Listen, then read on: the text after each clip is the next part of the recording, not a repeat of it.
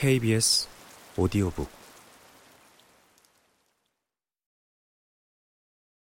주스티나의 집안에서 일어난 일의 실상은 이러하다. 폭력적이고 무리한 카에타노 쿠냐는 비만하고 거만하고 예의 없는 일간 신문사의 라이노 타이프 식자공이었다.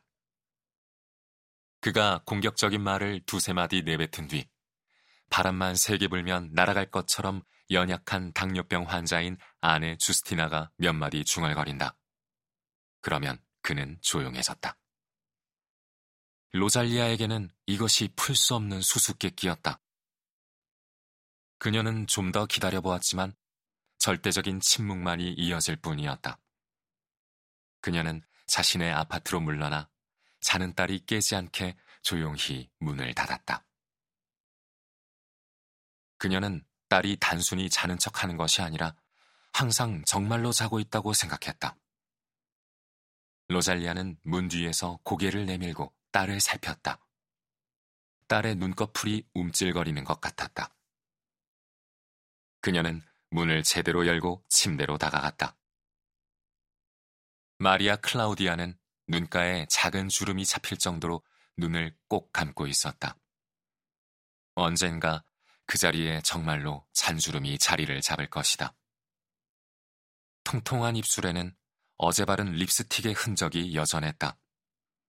짧은 갈색 머리 때문에 어린 불량배처럼 보였는데 그로 인해 그녀의 미모가 더욱더 톡 쏘는 듯한 도발적인 느낌을 풍겼다. 거의 다의적인 느낌이 들 정도였다. 로잘리아는 딸을 흘기 보았다.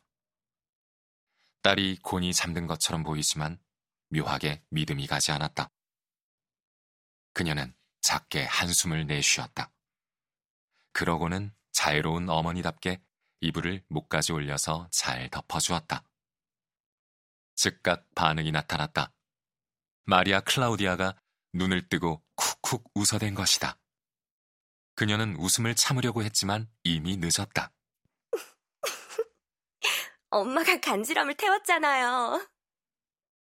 속았다는 생각에 화가 나고 딸에게 어머니다운 애정을 보여주다가 들켰다는 사실에 더욱더 화가 난 로잘리아가 말했다.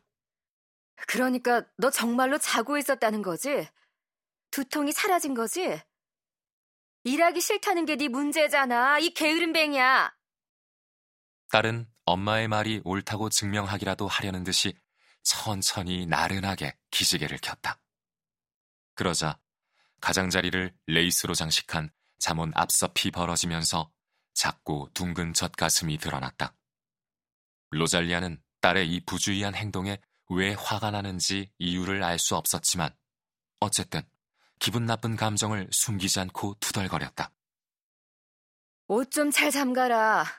요즘 여자애들은 아무리 엄마 앞이라 해도 그렇지 부끄러운 줄을 몰라. 마리아 클라우디아는 눈을 휘둥그렇게 떴다. 그녀의 눈은 아주 눈부신 파란색이었으나 동시에 차가웠다. 아주, 아주 멀리서 반짝이는 별빛 같았다. 그게 뭐 어때서요? 어쨌든 이제 옷 잠갔어요. 내가 네 나이 때 우리 어머니 앞에서 그런 모습을 보였다면 뺨을 맞았을 거야. 그건 좀 너무한 것 아니에요? 너무해? 이제 보니 너도 뺨을 한 대 맞아야 정신을 차리겠구나. 마리아 클라우디아는 기지개를 켜는 척 양팔을 다시 올리더니 하품을 했다.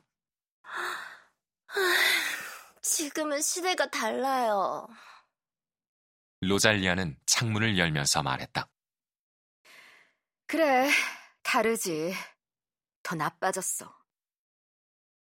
그녀는 다시 침대가로 돌아갔다. 자, 이제 출근할 거야. 어쩔 거야.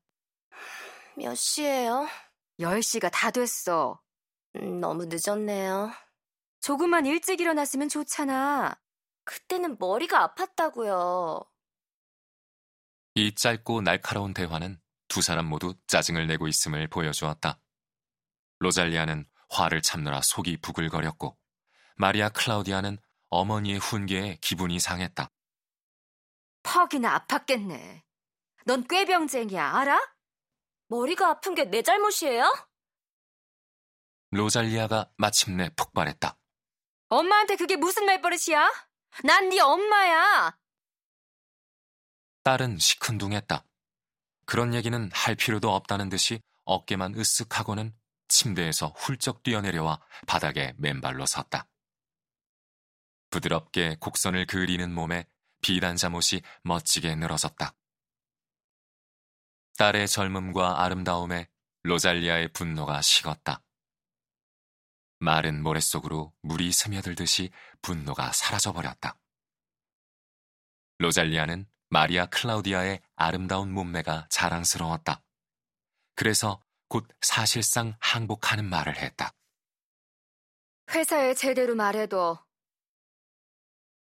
마리아 클라우디아는 어머니의 말투가 살짝 변했다는 사실을 알아차리지 못했는지 아무렇게나 대답했다.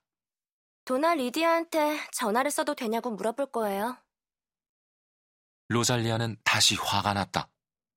어쩌면 딸이 실내복을 걸쳤기 때문인 것 같기도 했다. 옷으로 몸을 감싸고 나니 몸매의 매력이 사라져 버렸다.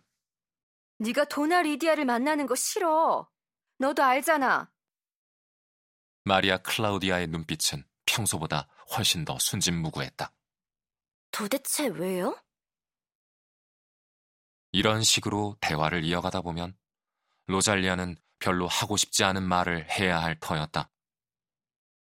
딸은 분명히 엄마의 말이 무슨 뜻인지 이미 완벽히 알고 있었지만 로잘리아는 그래도 젊은 딸 앞에서 그런 소리를 입에 담고 싶지 않았다. 어렸을 때부터 그녀는 부모와 자식이 서로를 존중해야 한다는 교육을 받았다. 지금도 그런 생각에 매달리는 편이었다. 따라서 그녀는 딸의 질문을 못 들은 척 그냥 방을 나와버렸다.